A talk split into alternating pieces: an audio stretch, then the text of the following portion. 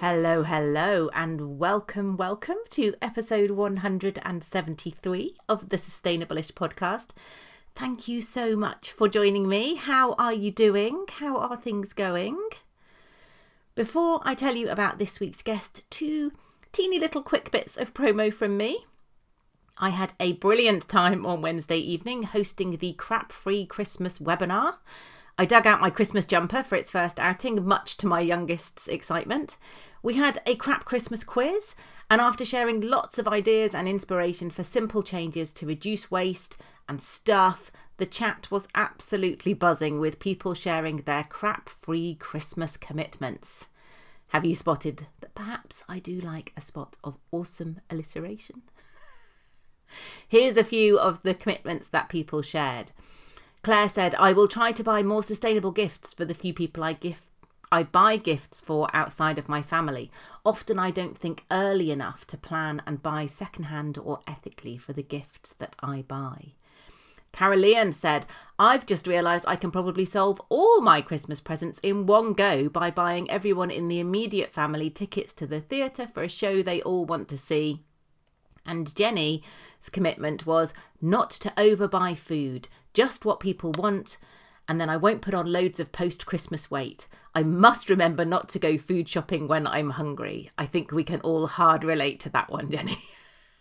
so, if you're one of the 200 plus people who registered for the webinar, the recording has been sent out for you. If you didn't and you're now kicking yourself hearing about how much fun that sounded, you can still watch it and get your mitts on your very own crap free Christmas workbook. 18, count them, 18 modules of resources, links, and ideas and an amazing support group of other crap free Christmas wannabes by simply joining the crap free Christmas course for the absolutely bargainacious price of just £10. I will pop the link for that in the show notes for anyone who is interested. Second quick bit of promo, although I have to admit that first bit wasn't particularly quick. If you've got Get Carbon Literate on your to do list for 2023, but you still haven't quite got round to it yet, there is still time. The final Sustainable ish Carbon Literacy course of 2023 is running on Tuesday the 5th and Wednesday the 6th. the 6th? Wednesday the 6th of December. Do come and join me.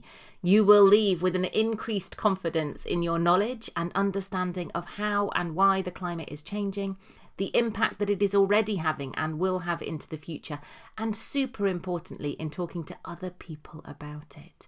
You will also have an action plan of two personal pledges designed to reduce carbon and a shiny carbon literate certificate to show off. Again, I will pop that link into the show notes if that's something that has piqued your interest. Okay, so today's episode, and we're diving into all things digital with Matt and Will from an organisation called Carbon Fingerprint. Now, for many of us, the planetary impact of our online, online, I'm really struggling to speak, of our online lives maybe isn't something that we give much thought to. The cloud is this kind of ethereal thing that I don't think many of us really understand. And I personally can't even begin to get my head around how the internet works. So, have to assume it's some kind of magic. And surely magic can't be bad for the planet, right? Wrong. Again, sadly. The internet. So that's all of our devices and computers, the infrastructure, so things like the cables and the data centers, and the combined energy usage of all of that already has a carbon footprint greater than that of the aviation industry, which for reference is around 2 to 5% of global emissions. And the impact and the emissions associated with the internet is set to at least double in the next 10 years. Bonkers, right? So, if pushed, I think most of us might think about the electricity that's used when we charge our phones and laptops, but that is just the tip of the iceberg. Did you know that it takes a whopping 800 kilos of resources to make a two kilo laptop? I learned that on a digital collage workshop a couple of weeks ago and it absolutely blew my mind. And it's not just the planetary impacts of our internet usage that we need to be aware of. There are other impacts on our mental health, on our physical health, and on our connectedness with people and with the real world and nature. Many of us use our phones more than we actually want to, and we're aware that we can spend hours of our days doom scrolling and actually ending up feeling worse. Social media is deliberately designed to be addictive and has done a very good job of keeping us hooked and indeed polarizing society. So that all sounds very doom and gloom. And as someone who runs an online business and uses the internet to hopefully try and spread some good stuff around the world, I am aware that there are also huge benefits to the internet. And so, as with everything, I guess it's around making sure that we use it more thoughtfully and consciously, being mindful of its impact both on the planet and on our own well being. Matt, Will, and two other friends have set up Carbon Fingerprint with this exact dual purpose.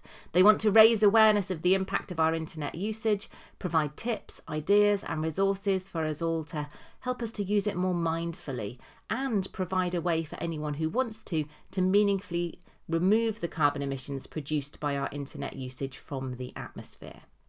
If you're anything like me, this might be an area of your life you haven't given much thought to before, but once you start digging, it is both fascinating and terrifying. We've been doing a digital detox in the Sustainableish Club, Clubhouse with people committing to some really simple but impactful things like swapping the 10 minute, and we all know it's never just 10 minutes, is it? Doom scroll before bed for reading instead, or maybe the revolutionary act of going for a walk without their phone. I would love to know your thoughts on this one and on your relationship to your phone.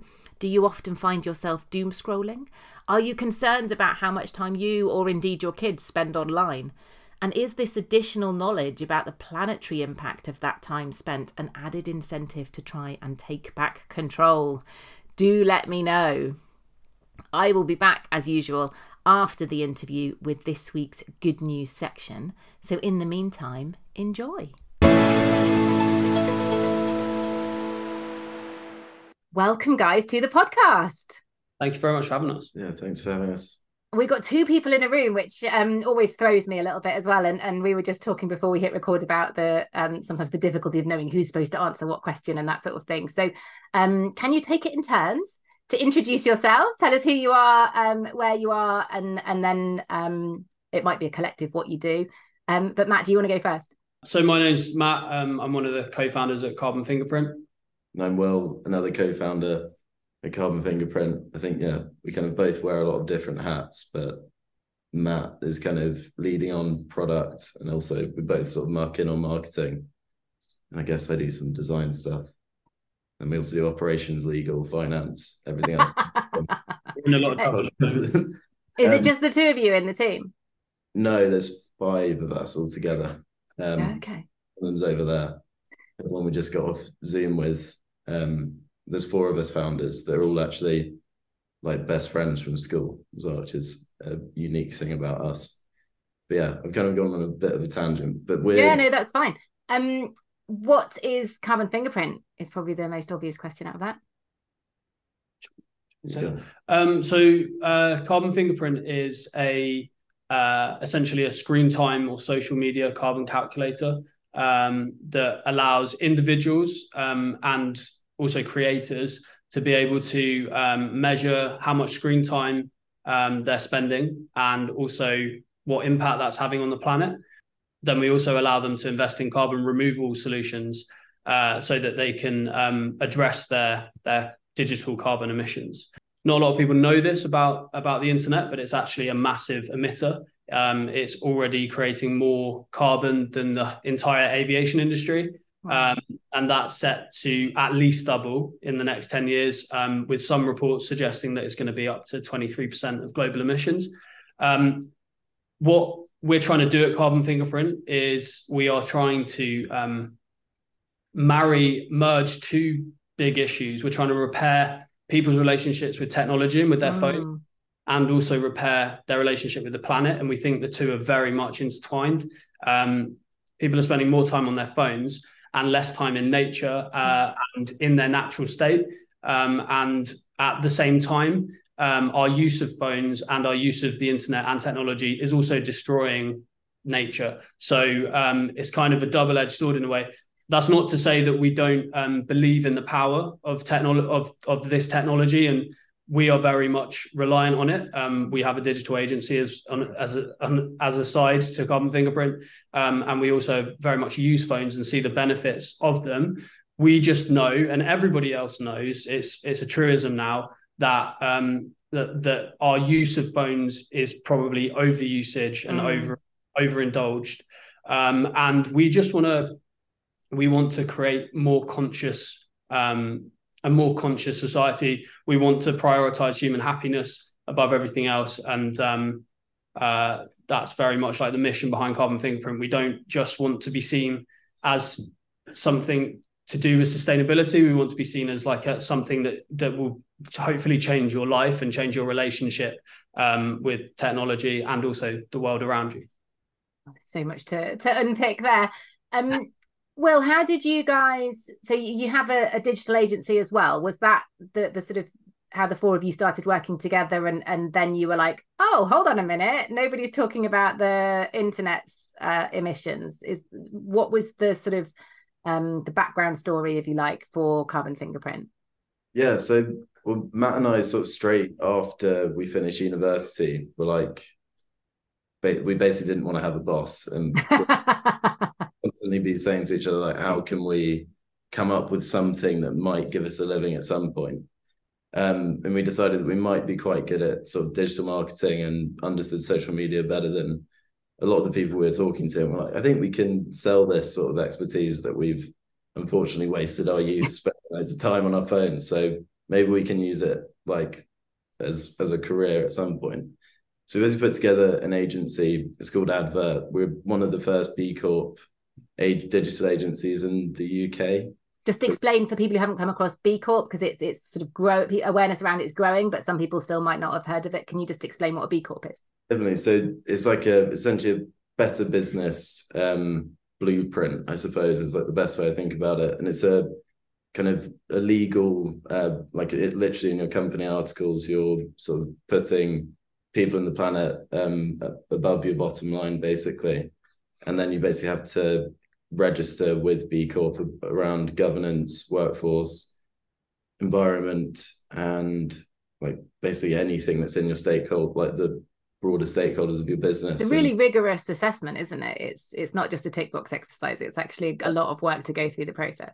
I mean, fortunately, we were a small team of like four or five people. I was really thinking for all those companies that are doing it with a few thousand employees. I was like, hats off to them. Yeah. But yeah, it's quite a um it's quite an involved process, but it does is I think it's it's a brilliant like the concept is brilliant because it made us think about a lot of things that yes. we always set out to have kind of an impact business model, which is something they talk about a lot. But there are areas of what we were doing that we hadn't even begun to think or put things in place mm. that would basically help us become a business for good as we grew. And it kind of is, I would recommend to anyone starting anything that just take a look at it and start doing it early on because and also gets you into a community of like-minded yes.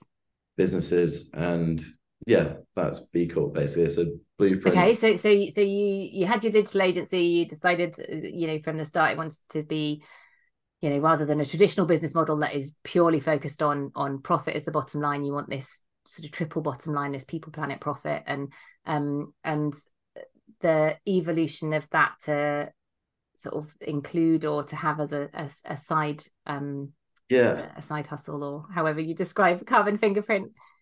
Yeah so definitely. So the kind of i guess the kind of impact piece of the agency we started was again we thought as matt was just explaining people are spending too much time on their phones. They're basically being their attention's being harvested by the few yeah. quite kind of um revolutionary ideas about the way social media should work.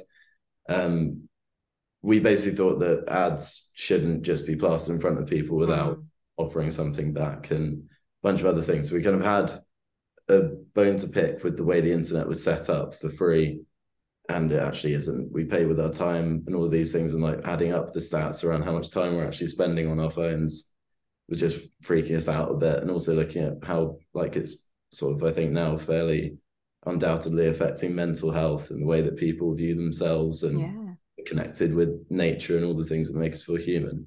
So it's kind of been more than like a offshoot. It's almost been like a natural evolution of what we originally set out to do. And we kind of love love doing the agency work and continue doing. I guess another thing was that we saw working with influencers and all these different like basically transferring files all over the internet in order to get people's brands in front of different people all over the world.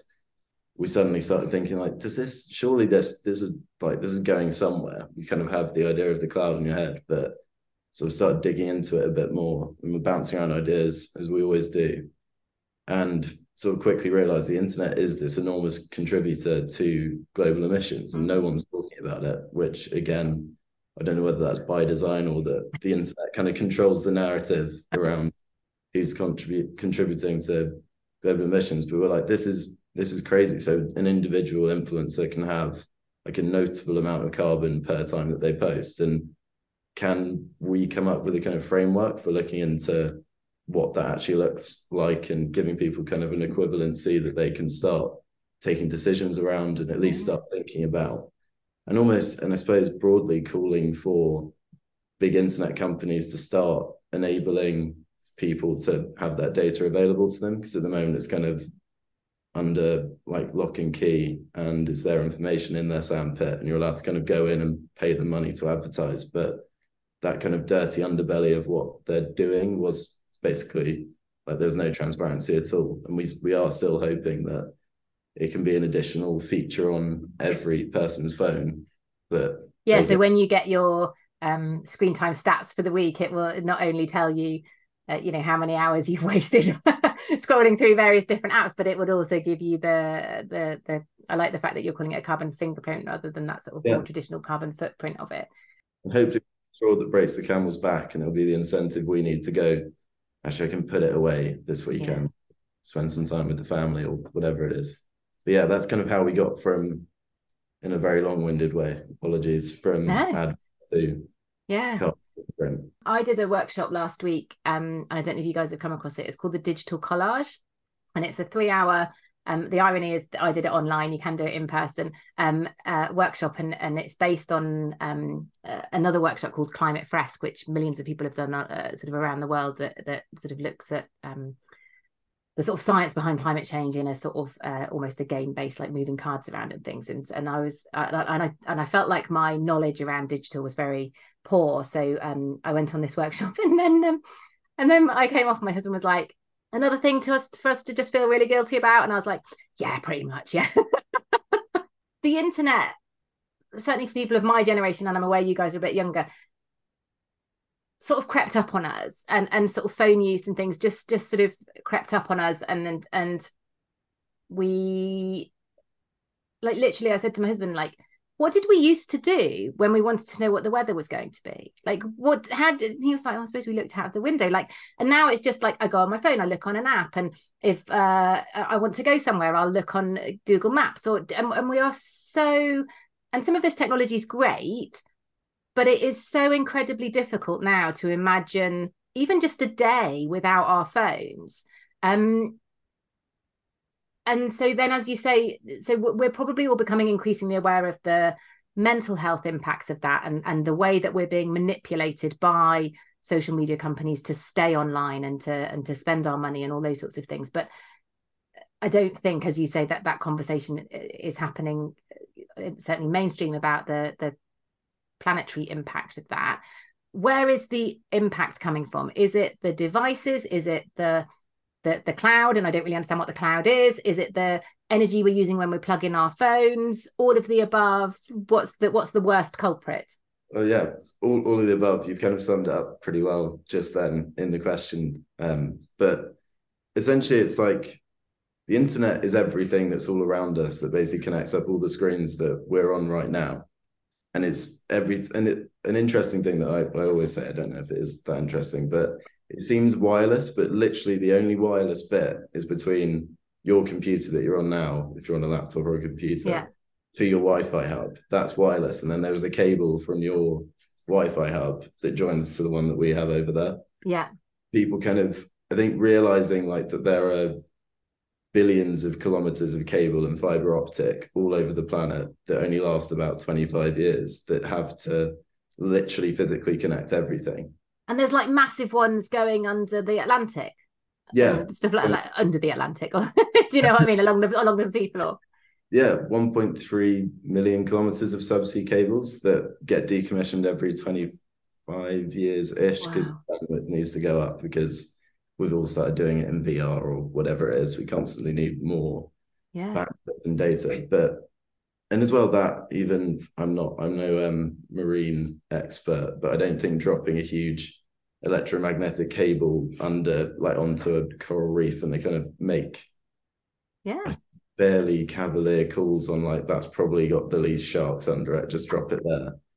Um, but it's it's everywhere, and there's the, I mean, there's actually a thing. There's a video online of a shark attacking one of Google's cables because the the electro, electromagnetic field around one of these cables with like repeaters all the way along it. Was messing with the sharks. yeah, messes with Wow. their nose thing that they've got going on that they navigate with. Um, but yeah, the internet is this like massive tangle of cables all over the planet, and then the devices like the ones we're on now that allow us to view the information. And it's all kind of backed up by data centers that are essentially they're what we call the cloud, but they're actually just huge refrigerated or air conditioned warehouses that are super secure with huge amounts of energy going into them every day that basically store, transfer, serve, and compute all of the data that we collectively have ever Mm. created. There's like there's petabytes of data, and it's gotten into the like peta zeta things that I stop even being able to like fathom what on earth that means, but it's loads. a lot.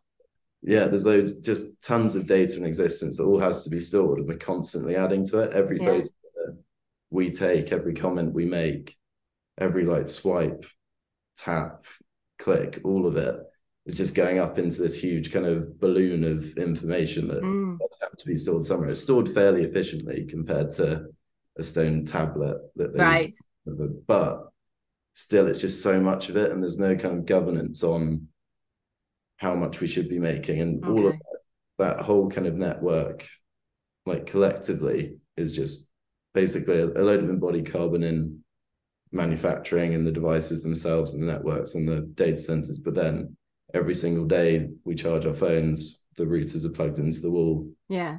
evs are smart our homes are smart our laptops get charged Mm. and like more and more it's like i think it's almost like every device we're having everyday things replaced like we don't have a map at home so can get Yes. or there's an app for it and all these things are being digitized which i mean the there's benefits to the efficiency of it but everything's becoming digitized and that kind of carbon fingerprint aspect of our total footprint is growing in proportion to the other Yeah. things I think um, Mike Berners Lee talks about this a little bit. He's the um, people who haven't heard of him. He's the author of um, How Bad Are Bananas, but he is like the carbon footprinting king, isn't he? In in the UK, and he he talks about the fact that like for all the sort of energy efficiency measures that we've introduced and how much more efficient our TVs are and how much less energy our fridge uses now. Like the fact that we now use energy for so many more things has completely obliterated any savings that we've sort of made in in efficiencies because we're just constantly adding on new things that require energy um, all of the time. And we're, as you say, sort of digitizing all of these analog things that we probably coped pretty well with uh, 20 years ago. His brother invented the internet. Yes, he did. Yeah, yeah, yeah, yeah. um, on that on that point as well, I think that goes back to kind of like what our mission is at Carbon Fingerprint, which is to move people. We are moving very much into the digital space, and as you and Will were both just saying, we are more and more things are being digitized. And when we look at things like the metaverse that everybody's talking about and the headway they're making there, and artificial intelligence and cryptocurrencies and all of this stuff, we kind of just want to remember what actually what being human is about yeah. um, as much as the, the the impact it's having on our planet also the impact that it's having on us and and whether we, we actually want to go down this path as well and, and we've we've sort of very unconsciously gone down that path haven't we and i i don't know it's interesting for me to see how so my kids are 12 and 14 and to see how they interact with their devices and what they're taught at school about social media and being aware of you know what goes up is on there forever and things that we just didn't know. And we just sort of like i mean i'm so glad the internet wasn't around when i was at uni. Um uh but do I, I don't know if if it means that generations who've grown up with the with the internet or you know will use it more consciously or whether we will just continue sort of sleepwalking unconsciously into this world where we are being manipulated and monitored and um, polarized a lot of the time by the internet aren't we? Gen Gen Z and a lot of younger people are there is kind of a bit of a counter movement against oh, okay. using phones all the time and you do see people kind of buying dumb phones and throwing their phones away and leaving social media for good. And you do see these kind of pockets of resistance. And I think everybody kind of knows in themselves that like they are spending that too much, screen time is isn't good good for them. And I think they're trying in as many ways as they can to resist that. But it is very it's a massive like force that we as we have unconsciously like fallen into. Mm. Uh, it's such a powerful and it's an unfair fight. Tristan Harris and the social dilemma. I don't know if you've ever seen that, but yes, people have mentioned that to me a few times, but I think I'm too scared to watch it. It's on Netflix, isn't it? It's a, a yeah, documentary. It is quite scary. It's, it is very doom and gloom, but I definitely agree with a lot of it. And I think, I think Tristan Harris puts it says this, or someone in the documentary says this, but it's an unfair fight between you and the people trying to get your attention. Mm. Um, and um, you know, we're you know we're one person versus these people, but I think yeah. We want Carbon Fingerprint to be that beacon of light that's kind of trying to resist against that and trying to change the way that we view things from an individual level. Yeah, and th- there's whole the whole social media industry is set up to manipulate us into spending more and more time on on Facebook and Instagram. And like, and I and I don't think I'd really computed that. And I saw a clip that was shared on, ironically, on Facebook. Um, that was a clip out of um the podcast Diary of a CEO with Steven Bartlett, is it? And I can't remember who he was interviewing. It might be the guy. He's, he's written a book called something like how they stole your time or stole your attention or uh, again it's it's something about um uh, social media companies and he, he he was talking about how the fact that they started to realize at places like Facebook that negative news and negative posts and negative stories meant that people spent more time people spent more time looking at them. It's just a normal psychological reaction apparently. And they realized this and they realized that that meant that people's feeds you know were becoming more negative or the way the algorithm was working and that increasingly driving this this polarization that we're seeing sort of in the climate space and things. And and and they sort of went to um, Mark Zuckerberg with this report and apparently he just said never show me anything like that again. Like I, I don't want to know basically. Like and we will we will continue to manipulate and use these algorithms even though we know they are having significant um, harm on individuals mental health and significant societal harm um, because profit is all that we care about essentially. And I was like, oh my god. Yeah, no, it's that's totally true, and and it's actually spreads. So negative information spreads about six times faster than other types of information. So yeah, it spreads a lot quicker. Um, and I think when you think about that, and then you think hate isn't just like breaking down society and dividing people, but it's also bad for the planet. It's hurting. slowing down climate action, and yeah, yeah, yeah, yeah. But it's and but it's also the actual spreading of that information. Yeah, yeah, yeah. It's having that footprint. Yeah. Um, causing global warming. I think, like, yeah, you kind of something has to be done about it. Um, oh, um, before we dive into you know the the impact of I guess usage and using social media and those sorts of things, can you just um speak a little bit to the impact of our devices like our phones and our laptops um, in in the creation of them because i think we we all automatically think oh it's it's the the energy that my phone is using every day. Forgetting about and you mentioned earlier that phrase embodied carbon that those those resources and those emissions that have gone into creating that which we forget about and then happily upgrade our phone every year when apple tells us we need to. Can you just talk a little bit about the how how where the impact comes from and and how I guess the impact of those embodied emissions might compare to our daily usage of electricity. Yeah, so I think one um, sort of rounding off the point we're making earlier is that the end user devices and the Internet of Things, like all the digital things that we own, make up almost it sort of it depends a lot on the kind of carbon intensity of where you are in the world versus where the data centers, the apps you're using and the networks and all of these things. But almost half of your total carbon fingerprint is from your devices and charging them, manufacturing them, and all of those things. Um, but yeah, so an, an, iPhone, and it's an interesting thing as well. And I, I like Apple; they're a good company. I use all their stuff, but the way that companies report on carb, like the carbon or the sustainability report, environmental report of a given device, I find interesting, and it's more like a marketing document than something useful to read. Mm. Basically, we'll quote. I think the new. I think it was the iPhone before this one that I properly read, but they have like a sort of seventeen or no seventy three kilos of carbon to produce one iPhone. Then you have to bear in mind there are like one point five billion of them. Yes. In use, so like that stacks up quite quick, and that's their kind of life cycle assessment. So to they, just to because I'm always very aware when we talk about carbon footprints that, that that number doesn't mean anything unless we've got anything to compare it to. That's 73 kilos. So um, just because I've got this number in my head because I've literally just done carbon literacy training this morning, a cheeseburger is something like 3.2 kilos. So what are we talking about? Um, 20 cheeseburgers for an yeah. iPhone. Um, uh, but as you say, how many how many billion of them are there? 1.46, I believe. Wow. Okay.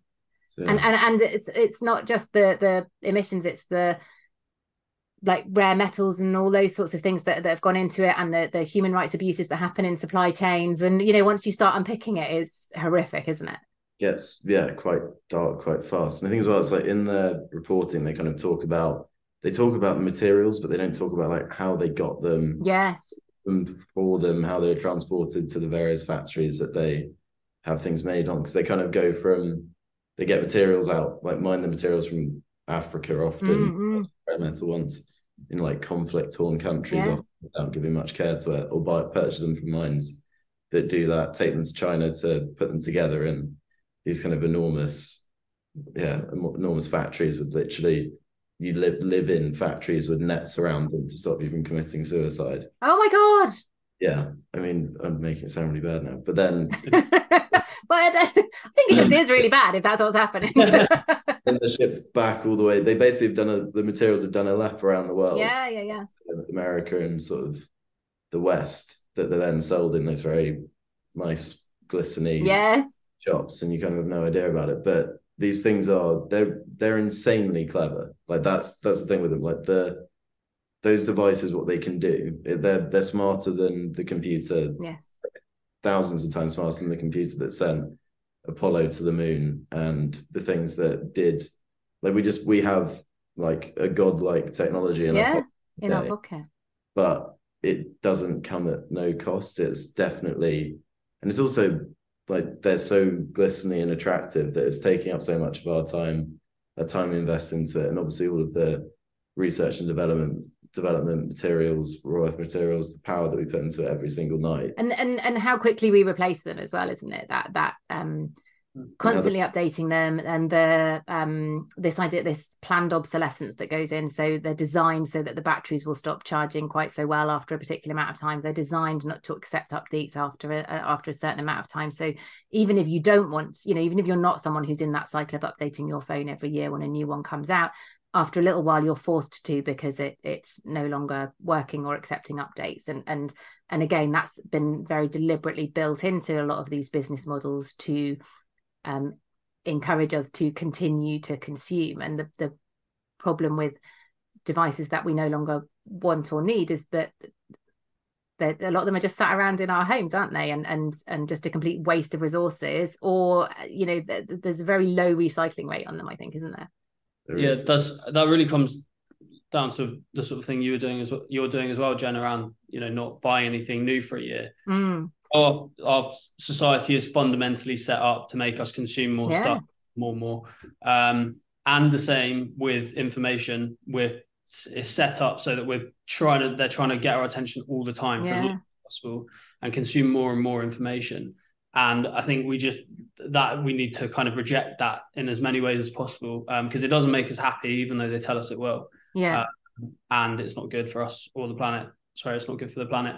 Um, but yeah, and on your point about being built for obsolescence, uh, I think I don't know if this is true, but from I, I think it is. But there is apparently a there's a light in a fire station in New York. Yes, I read that. Has has been running for like hundred years or something. So things weren't initially built for obsolescence, yeah. and then and companies and individuals. Then they realised that they couldn't make any money if all the light bulbs lasted hundred years. exactly. I don't know if it was Bic or like a company basically made a lighter that would last forever and then had to discontinue it because re- they realized that they'd make yeah. no money if they put one to each person. How amazing would it be though if companies were built for the purpose of solving a problem and then moving on rather than trying yes. to continually sell the thing? But yeah, that's true. um, so before we even start to sort of look at the impact of our, our you know using our devices day to day one really impactful thing we can do is is as you said to reject that um, uh, pressure or demand that we continue to upgrade and consume and you know basically sort of taking it on as a person how long can i keep my phone in use for? How long can i keep my laptop in use for? Um, how can i get it repaired if, if the screen breaks or anything? Um, how can i you know if, if for any reason i do decide that, that i am going to upgrade can i buy uh, can I buy refurbished? Can I buy secondhand? Can I make sure that my phone gets passed on to somebody who, you know, it can be refurbished and be reused so that we actually start to value? I mean, the, a lot of these devices are expensive anyway, so we should be financially valuing them. But when they're built into our phone contracts and things, I guess we just sort of absorb that that cost without realizing it a lot of the time, maybe. But yeah, almost seeing it as our personal mission to stick two fingers up at these companies who want us to to continually be buying more and think about how we can personally take responsibility for these items and and keep them in use. Yeah i think i think on like two levels there's like as you said finger up to people uh, to the companies. And i think like on a kind of social peer like peer to peer social pressure level yeah. feel like you need to go and buy the next iphone because it's going to be amazing. And also like you see the memes out there every time they bloody bring out one of these things it's like a, exactly the same as the last one with like one extra feature. Yes. And it's pretty much bullshit. Um so don't don't um give into the pressure. Um there are also companies out there there are businesses out there that are starting to try and do things. You can buy refurbished um a lot of refurbished product products from back market um yes. which is a is a good really good company. Fairphone is is another mm. great so Fairphone have, have, designed their phones to be repairable, haven't they, and to be modular and yeah. Yeah, yeah. Fairphone is a great solution, and if you do want to keep, uh, if you do want to buy an iPhone, um, or if you do want to buy a um, smartphone of any sort, um, just treat it, uh, treat it in a way that will ensure the longevity of its battery. Um, so uh, a really, really good um, way to to keep your phone alive for longer is to make sure you unplug it when it um, when it gets fully charged. Oh, uh, okay. Uh, if you leave it plugged in, um, it essentially causes what's called vampire draining, and that's where your phone will, for for some bizarre reason, and this is also really bad for the planet as well because it's drawing more electricity mm. from the grid. But uh, for some bizarre reason, it will charge your phone up to 100%, and then it will drain the battery back down by about 10%, and then charge it back up again. Oh, okay. So we'll do this. So if you fall asleep on TikTok, yeah. which hands up, I've done that before in my life. Um, you know, and you leave your phone plugged in, or you've got two or three percent, and you leave your phone plugged in before you go to bed, and you fall asleep yeah. with it in, you're going to have spent all night with your phone going like that. Um, and that's that's and not only using more electricity than it needs to, but it's bad for the battery as well. It's bad the battery, yeah. Okay. Yeah, it's, okay. You can get these like GAN or GAN, like smart um, wall sockets essentially. Okay. Cable into, and they condition the electricity. I actually I, I don't want to promote them too much. I haven't looked into whether it's just marketing um, jargon, but I think basically getting it because you have like a 20 watt, I think, for your iPhone that you just shove in the wall and put it in which works quite well. But I'm guilty of like using the thing that's meant like plugging into the, the laptop 60 watt charger. Right. It's my phone. Well, I'll charge my phone really quickly, but it's probably really bad for the battery. A world of good. So I think okay. they're using the right like connector or the right power yeah. for your phone's also good. I want to uh, shout out to our other founder. Actually, he still has like an iPhone seven. Oh, really? still dragging it along. Yeah, still because we we're always um sort of two or three models behind because we we you know try and buy refurbished and second hand when when we do need new ones. But I I did reach a point. I think I might have had a six. Um, and it just stopped. I just couldn't get updates on it anymore, and it was so slow. And um, um, so I sort of bit the bullet. But you can't when he calls you, you can't hear him at all. But... Which is great. but who uses their phone for calls? What kind of idiot does that? um, so uh, in terms of usage, have you got any stats around like what is the carbon impact of an hour spent doom scrolling facebook you know I, I have i have three apps that i basically you know i go on facebook and then instagram and then maybe a bit of twitter or x or whatever we're supposed to call it now and then i go back to facebook again and i just go on rotation you know probably for an hour at a time like what sort of how, what's the carbon fingerprint or footprint of that do you know yeah, so I'm just trying to think if I can add it up. But I know that essentially it depends on the type of content you're consuming. So video is a larger video is much worse, isn't it, than like yeah, 30 photos a second in essence that you're then downloading to your phone or 24 has been compressed. But so if you're on TikTok, because it's like the worst example. I'm not cool enough, but yeah, go for it. Oh, don't worry. Um, Somebody listening might be. uh, Instagram Reels. Yeah, yeah, yeah, yeah. They just stole it from TikTok as they like to. Um, basically, so videos, sort of video, uh, full screen, 1080 by 1920 video content, scrolling through it for a minute, doom scrolling, creates um, about one and a half grams of carbon. So then if you kind of add that up, so it's 60, 90 grams per hour. Okay. Which doesn't again sound horrendous, but then as you say, I think you've got a stat on your blog, aren't they? Like at 1.5 billion people on TikTok or something, and suddenly you're like, oh. So yeah, so the internet creates about well over now two billion uh, tons of carbon every year, um, and is that right? Tons, tons or kilograms? Tons. Tons, yeah, two two billion tons of carbon um, every year. I think it's more than that. Um, yeah, it, it, it, most likely is more, and and, uh, and that's everything. Is that is that the data centers and the that's energy we're using on our phones and devices, network infrastructure. That's that's all of it combined. It's broken. And you said earlier that's more than aviation, didn't you? Yes, yeah, it's already more than aviation. It's set to at least double. Um, but uh, that that's broken down about fifty percent um, to end user devices. So us yeah. streaming, downloading, liking, swiping, etc. Twenty five percent to the network infrastructure, the satellites, subsea cables. Twenty five percent to data centers. Data centers are actually doing a pretty good job. Uh, a lot of them um, Ark is one one company that we've spoken to in the past. They're really sustainable and they they're doing everything they can to reduce that. Um, so that um, would be but, like a, a, company doing something like uh, getting on site solar or something to to use as the energy source for their data center and in some way harvest it like because they, they have to be kept cool don't they so i don't know if there are, are there clever ways of like capturing the heat that the, yeah. the data center's using and feeding back in and stuff they capture exactly. hot hot air from the outside i believe and use, use it to oh, okay yeah yeah yeah. Um, and then also, I mean, Ark was a company that we we visited and um, spoke with their head of sustainability, and they uh, they they're also even doing biodiversity and conservation. Yeah, yeah, yeah, yeah. In in their where their sites are, so it's really good. But um, and then if you kind of so like Will said, it's a, it's about one and a half grams, and then that that does vary, and it's more intense depending on what social media you're looking at. Mm. Where you are and, and where you are in the world, um, and also if you if you think social media out of that, if you're looking yeah. at the internet, social media accounts for about 40% of that because it's it's about where we spend our attention. Yeah. Um, so um, that's obviously a pretty huge figure. Um, but also just to to kind of be clear as well, it, it's so hard to be able to measure the exact amount yeah, sure. of, of um, carbon created and, and yeah. energy demanded because it's so idiotic. Well, I, I read something that um, and I can't remember the exact figures, but basically, like if, if Ronaldo posts a picture on Instagram, the carbon footprint of that compared to me posting a, a, a picture on Instagram with my, I don't know, 13 and a half thousand followers and his millions, like him him uploading one picture it's not just the energy that it's taken for him to upload it on its phone it's that appearing in millions of people's feeds and all that and i was like oh i'd never even thought of that at all. I think the other the other thing i find like fascinating is an iphone screen is like like the new newer ones, like around 800 nits of light energy come out of one. There's 1.46 billion of them. Ronaldo has like, I think, over 100 million followers.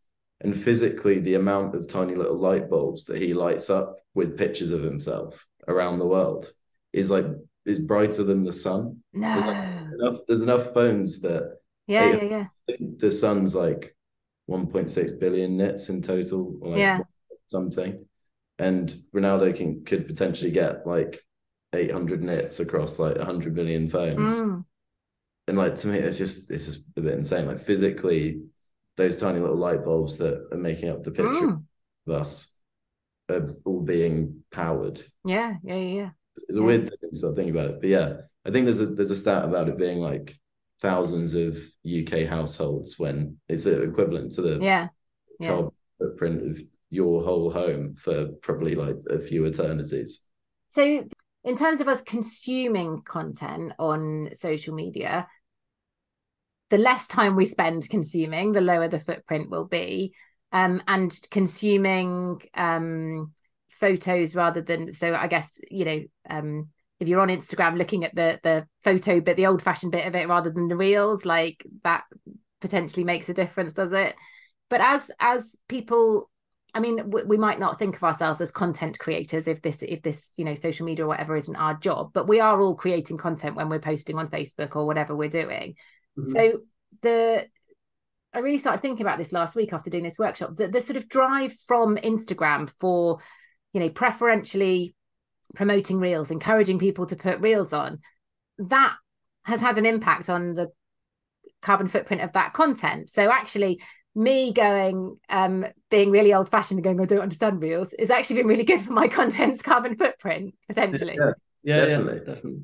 Yeah, and I think it's like it's, it's almost like people are becoming ever more lazy. They don't want to do. They don't want to read read a graphic anymore right yeah yeah through what that means. They just literally want someone to sit in front of them and say like, "This is what you need to think." but only for a really short amount of time That's, that's the one benefit of like what TikTok's brought to the game is all the videos have turned into. yeah sure um, has the attention span to watch a YouTube video now, so it has to be five seconds of yeah flashing commentary. But yeah, it is it is interesting how yeah, like the decisions by the social media companies can have such huge influence on and kind of they control what the creators create to a degree. Because they yeah say yeah yeah you do this, you get more likes, or you do this, you Mm. get attention. So as a content creator what are some other things we can do So um, yeah, this is exactly like kind of what we're trying to solve for. Um, and there's two areas of focus, and it spans into like other areas of life as well.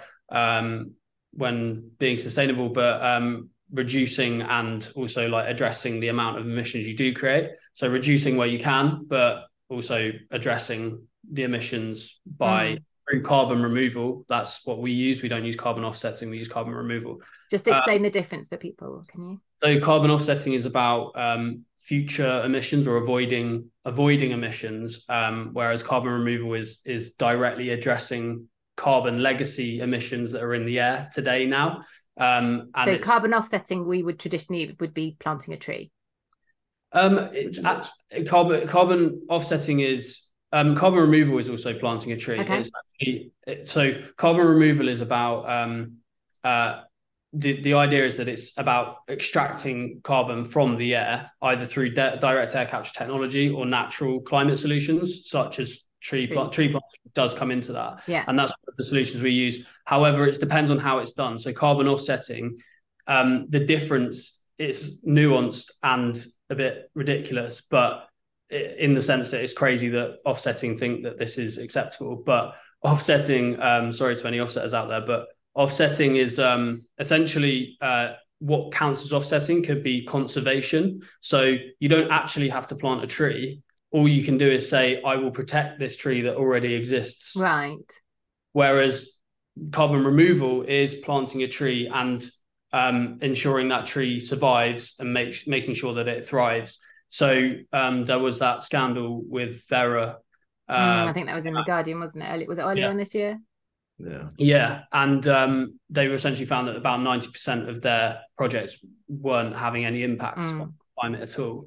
So it's really important to be aware of like who, like Yes. who you're going with in these situations, and and we we've taken a lot of time to to look at who we're working with and make this very uh, make those decisions. However, with carbon removal comes cost, comes a much higher cost. Yeah. Setting is a hundred times cheaper than carbon removal, and that's often because it's not as effective. Um, so carbon removal is about on the top higher end about a thousand pounds a ton. Um, wow. can be as low as a hundred. Um, uh, obviously, that's something that we're trying to do as well with our with our um, our offering or with our sorry with our services. We're trying to scale that the removal market. So we're trying to make it affordable for everybody to partake in this because addressing your digital life is uh, a, an affordable way to do that. So we're trying to um, inject cash into the removal market so that it can scale and benefit from economies of scale and, and be able to provide cheaper prices to people. So you've you've got a um, like a calculator, haven't you, on your website that people can come to and they can put in information about what type of social media they can they consume or what sort of content they're creating and, and then it will basically give them an estimate of the um, carbon emissions associated with that and then how they might be able to not offset it carbon re- re- remove an, an, equivalent amount of carbon is that right yeah and we use um, one tree planted to plant trees and um, they monitor using drones and satellites and site visits they make sure those trees survive and they also ensure biodiversity of those trees mm-hmm um, and um, then and they're also very much about protecting the indigenous people of those yes. areas as well. So that's very important um, part of their mission statement. And then we also uh, blend that um, with direct air capture technology through Climeworks, and they use basically like these big sucky fans. yeah, I like that technical explanation. That's yeah. technical term. Yeah. Um, to to essentially extract air and yeah. break take the carbon out and then they'll store the carbon essentially as either uh, essentially as stone. Um, yeah. They'll they'll they'll solidify the carbon and then they'll store it either like underground or different ways. But there's so there's so many amazing um, uh, different uh, technologies out there now and different innovative ways of um, of removing carbon and mm. it's so, an um, what sorts of uh, information do you ask people for when they come onto the site? Yeah, so it's it's different for a um, creator versus a, a mere human like me. A consumer. So talk yeah. us through the talk us through the consumer one first. Yeah. yeah, so consumers basically we're asking them questions about how much time they spend on their phone, which is an interesting thing we can talk about as your phone is always connected to the internet and always transferring information. Oh, yeah. It just levels up a bit when you start scrolling through a social feed. But yeah, so basically um how much time you spend on your phone because it gives you quite a good gauge on yeah the sort of general usage and behavior of that person. The apps they use, the types of apps. So if you're like heavily into social media or entertainment mm. or media or all these different things, it kind of changes the sort of like the landscape of how mm. your fingerprint would work. Um, and then where you're located on the planet. So there's like different carbon intensities associated with your phone and your internet electricity around yeah. you. Yeah. So electricity with you and it changes like day to day, week to week. Mm. There's some really good APIs that we've got access to that basically update what the actual Oh know, really? So it would vary on a on a almost on a day to day basis depending on how windy or sunny it was in the in the UK at the time. Yeah, I mean we we kind of like level it out a bit so that you don't just get a really bad yeah day. yeah yeah playing less and they got whatever. But but yeah, we can sort of consider that um consider the actual carbon intensities of where people are. Mm see the data centers are often based on the apps are all basically on the east coast of America, a bit lower down, where the carbon intensity is actually terrible. But oh, really? Yeah, and then that's basically the little packet of information we take, and then we just supply back to them information, and we actually have an update or a small new feature launching soon that's basically about how much time you're going to spend across your whole life on your phone, and it's quite scary because yeah. that's that's the thing I was going to say to you that uh, uh, if we if we think about offsetting, and I know I know you said you know carbon removal rather than offsetting, um, but it's relatively easy for us to go, oh, that's awful. I'll pay however much a month to make myself feel better about this, rather than have to go through the pain and discomfort of actively trying to alter my behaviors, which are being manipulated as we had talked about which is which is really difficult and so it's do you guys find it difficult to sort of walk that line between almost being giving people a get out of jail free card for it's having this impact but never mind you can feel better about the impact that you're having uh, but also encouraging them to do the reduced stuff which is super super important and we need to be prioritizing Yeah, so it's like I think it's like nail on the head again. We're we're like working really hard at basically building it into the actual product experience itself. That you have kind of almost little hacks or challenges that you can say, I've started doing this. Yes screen time limits, and we can kind of then add to your profile. This person's saving this much screen, oh amazing this much carbon. But that's that's sort of coming soon. yeah At the moment, we're basically achieving the same thing just by sending hacks or tips to reduce impact via email to everyone who has signed up or people who are we're hoping to sign up and are kind of have used the calculator but not um like started using a plan yet. And there are there's a free plan too. But yeah, hundred percent because it's kind of that. Our, our deeper mission is actually to get people to go on a walk once a day instead of yeah an hour of screen time that they don't Yeah. need, or go and have a coffee with a friend and look someone in the eye, or yeah Go- you or whatever it is. And that really is probably like matters a lot more to us, uh, like in the grand scheme. Mm. it's really um we're we're I've got a, a membership community and we do a different theme every half term. And and at the moment we've we've got a bit of a sort of you know we're starting to think about Christmas but we we're also thinking about like self care um from a, a, a sort of eco perspective. And, and then and then coincidentally I did that digital workshop. And so I was like oh does anyone fancy like a digital detox and trying to and we had we had a sort of group call and and you know the number of people who said I really want to replace the what starts off as 10 minutes scrolling before I turn my light off at night and turns into an hour with just 10 minutes reading my book. Yeah. And like, and the number of people that said that, but like how difficult that feels to do. But also, as you said, the the the things it's taking from us, the reading a book, uh, you know, we also talked about the fact that we don't just go for a walk anymore. We go for a walk and listen to a podcast or an audio book. And, you know, we we don't and and so yeah just how insidious it is and how it's taken over our lives and how we need to coming back to what we were talking about before start to try and use it much more consciously. Yeah. um i'm really aware of time and i know that um you know what people will really want is some like oh my god this is awful. Now what can i how what are your top tips and hacks for people to reduce their usage and therefore the impact that the environmental sort of uh, impact that, that their digital footprint was having? Because i do a a couple of years ago i did a, a sort of five day challenge thing and, and we looked a little bit at the internet and one of the because i wanted things that people could do that day and one of the things we talked about was deleting emails or deleting photos. But since then people loved it and got really excited about it and we deleted like a quarter of a million emails between us but then i've seen other people go nah it's not like it's not worth it it doesn't matter it doesn't make any difference. Mm. So is it is it worth deleting emails and, and photos? Um and what's if it's not what's uh, what are some other things that we can do?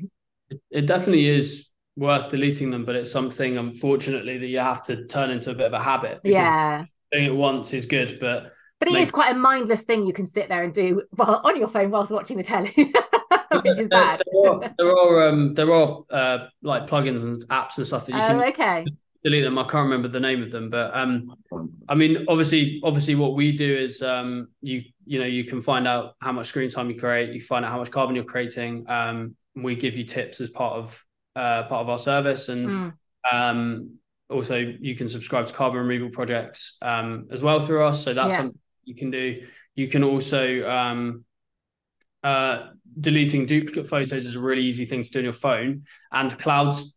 So uh, I can't remember that you have to do it in settings. I can't remember the exact. There's photo in is this iPhone feature. So right but you go into the photo app, scroll down, and there's a there'll be a folder in albums called duplicates. If you click into there, Ah.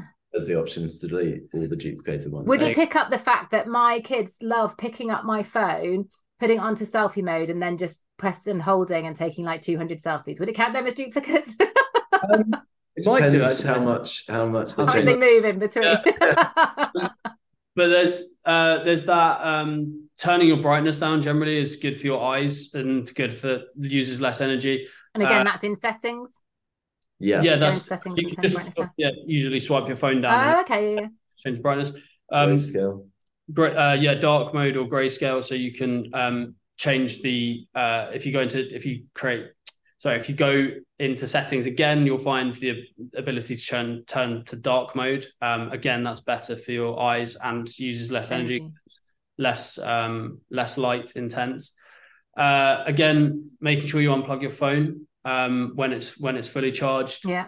Um, and trying just to uh, just be a bit more conscious about your relationship with your phone. We mm. don't think that you should be not on social media and not on your phone um, at all because we understand we appreciate the benefits and we wouldn't want to a world that didn't have that because it's brought so many good things but it's being conscious of that and time well spent, as people yeah. call it. Um, it's just you can get. Um, I think even in in the iPhone, you can set it, can't you, so that it it limits your how how you can place your own limits on yourself for how long you can spend on particular apps and and those sorts. Of, do those things tend to be helpful?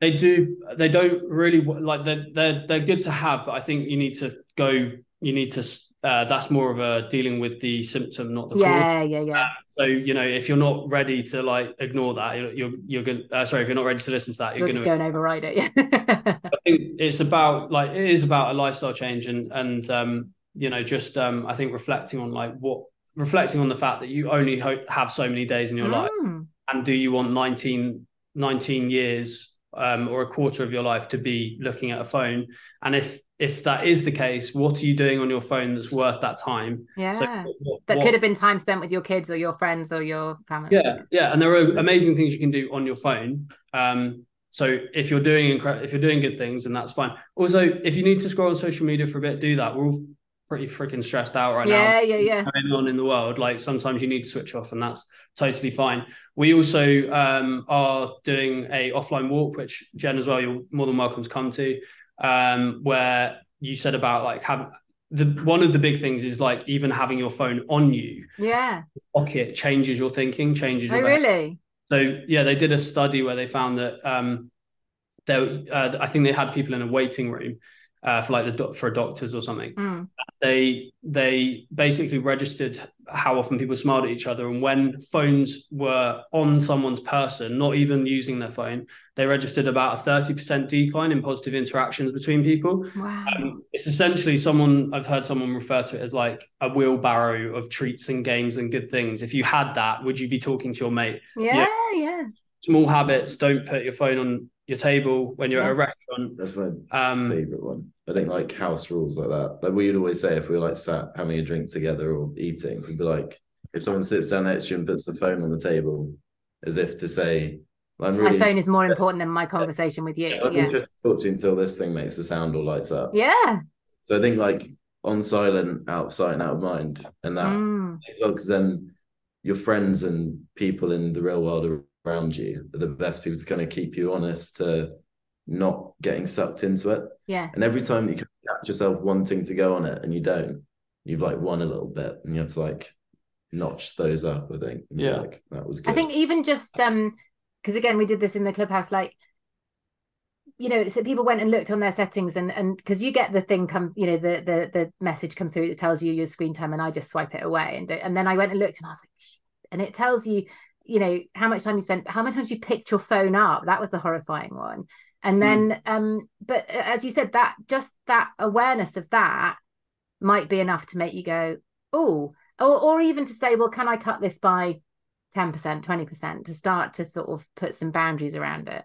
Just being a bit more conscious when you're on your phone will go a long way. But um like i said as well like we we're we're trying to we're trying to encourage that in like in our um in our business and like in what we're doing with with our community and you know um, just going on offline walks with your friends and not taking your phone with you for that thing. You don't necessarily need a photo. You need to take mm, yes yeah.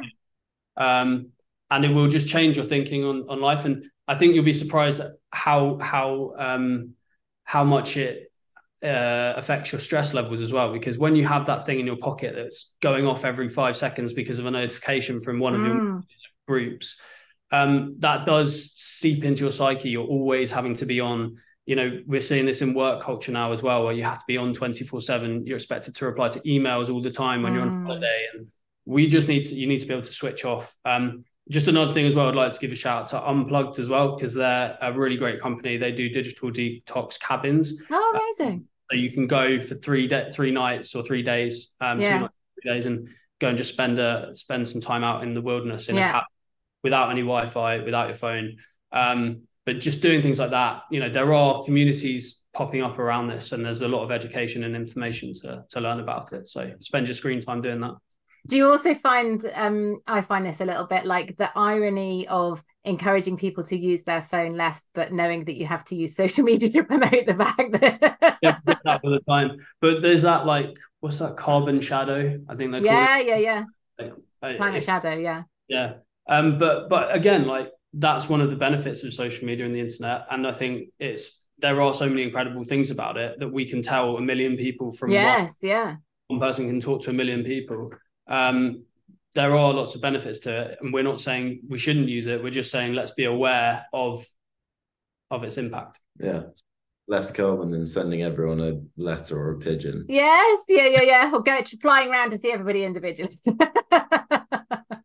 Yeah, I think yeah, it's like, and as well, I think on the creator end of the spectrum, like you were saying, I think basically what you're doing is the way to do it, right? It's making the content that you're sharing valuable. So it's going to go to someone else and it's going to inform them of something or help them make more Mm, decisions or be more conscious about the way they live. If you're making content that is literally like just it's a picture of your dinner that no one wants to see, then that's when you need to look at yourself. It's when I think sharing things that are of value, and even if it is of value because it's entertaining or it makes people laugh, yes. that's brilliant. But just share share good stuff. And I know not everyone like your first time, you're not going to make amazing stuff, but sharing something that's valuable and worth the time and energy that goes into getting it to that person, like Sustainableish does. And yeah, I think that's what content creation and sharing Should should be for. Yeah.